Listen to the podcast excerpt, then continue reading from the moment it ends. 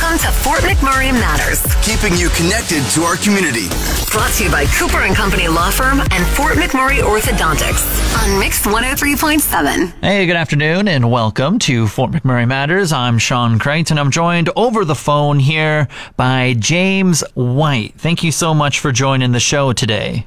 Thank you. I'm, I'm glad you brought me on today. Yeah, so you're an announcer at one of our sister cruise stations down in Edmonton, and actually, uh, it's the locker room. You have a best of show that plays up here on the cruise that we have up here, so not a big deal that we have you on, but I appreciate you taking the time, James. Thanks. I'm actually really glad to be here, you know, with Pink Shirt Day and, you know, how important this uh, discussion tomorrow is going to be. Yeah, so we have you on the show today to dive into to Pink Shirt Day, uh, a day in support of those impacted by bullying. Uh, what does Pink Shirt Day mean to you, James?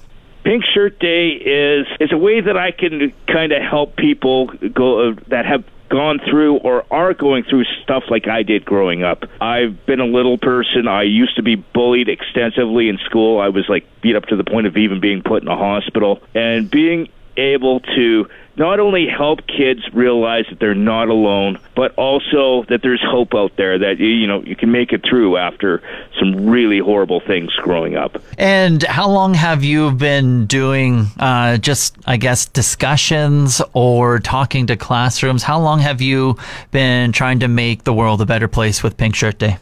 I, in previous jobs, I actually did public speaking in schools where I actually did uh, go to schools and talk about bullying. I did that for about four years, but I've been in radio now for almost ten, and every year, Pink Shirt Day, I do something. Go to go to classrooms or do like you know live stream discussion like we are this year, and again, bringing awareness to it, and you know letting people know they're not alone. And has bullying kind of affected you all throughout your life into adulthood? Because even like workplace bullying is such a thing. Has that has that been a thing for you?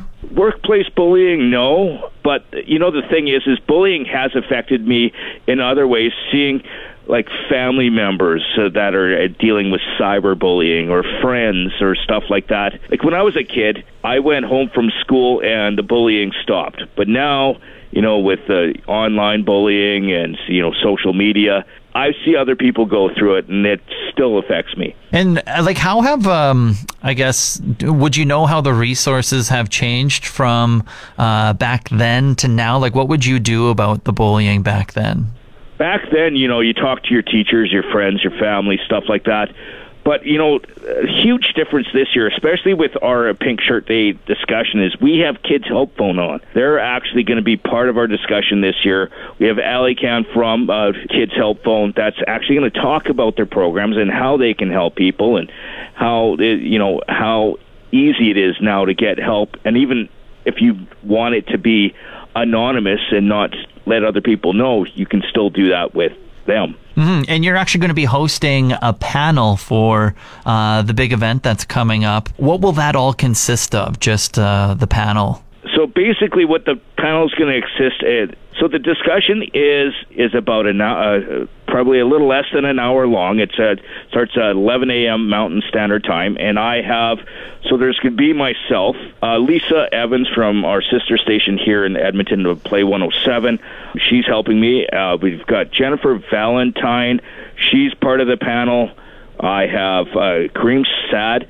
She's actually like a lawyer out of uh, uh, Toronto that's actually dealt with a lot of cyberbullying and you know uh, harassment online.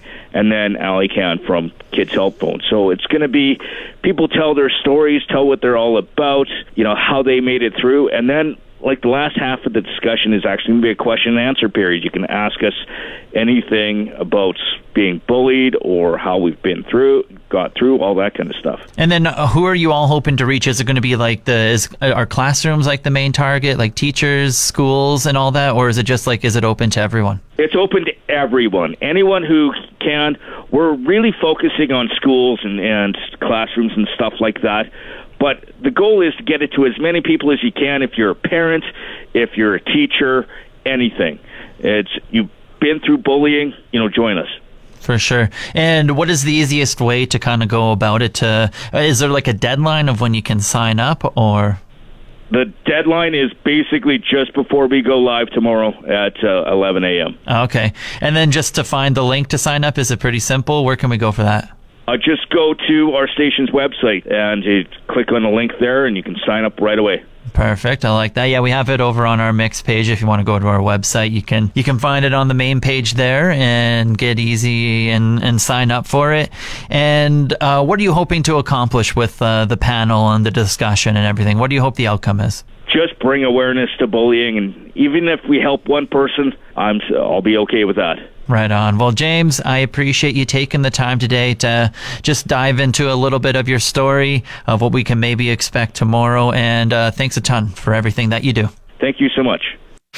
That's the end of another edition of Fort McMurray Matters. Want a copy of this episode or any past episode? Download the podcast at mix1037fm.com. Brought to you by Cooper and Company Law Firm and Fort McMurray Orthodontics on Mix 103.7.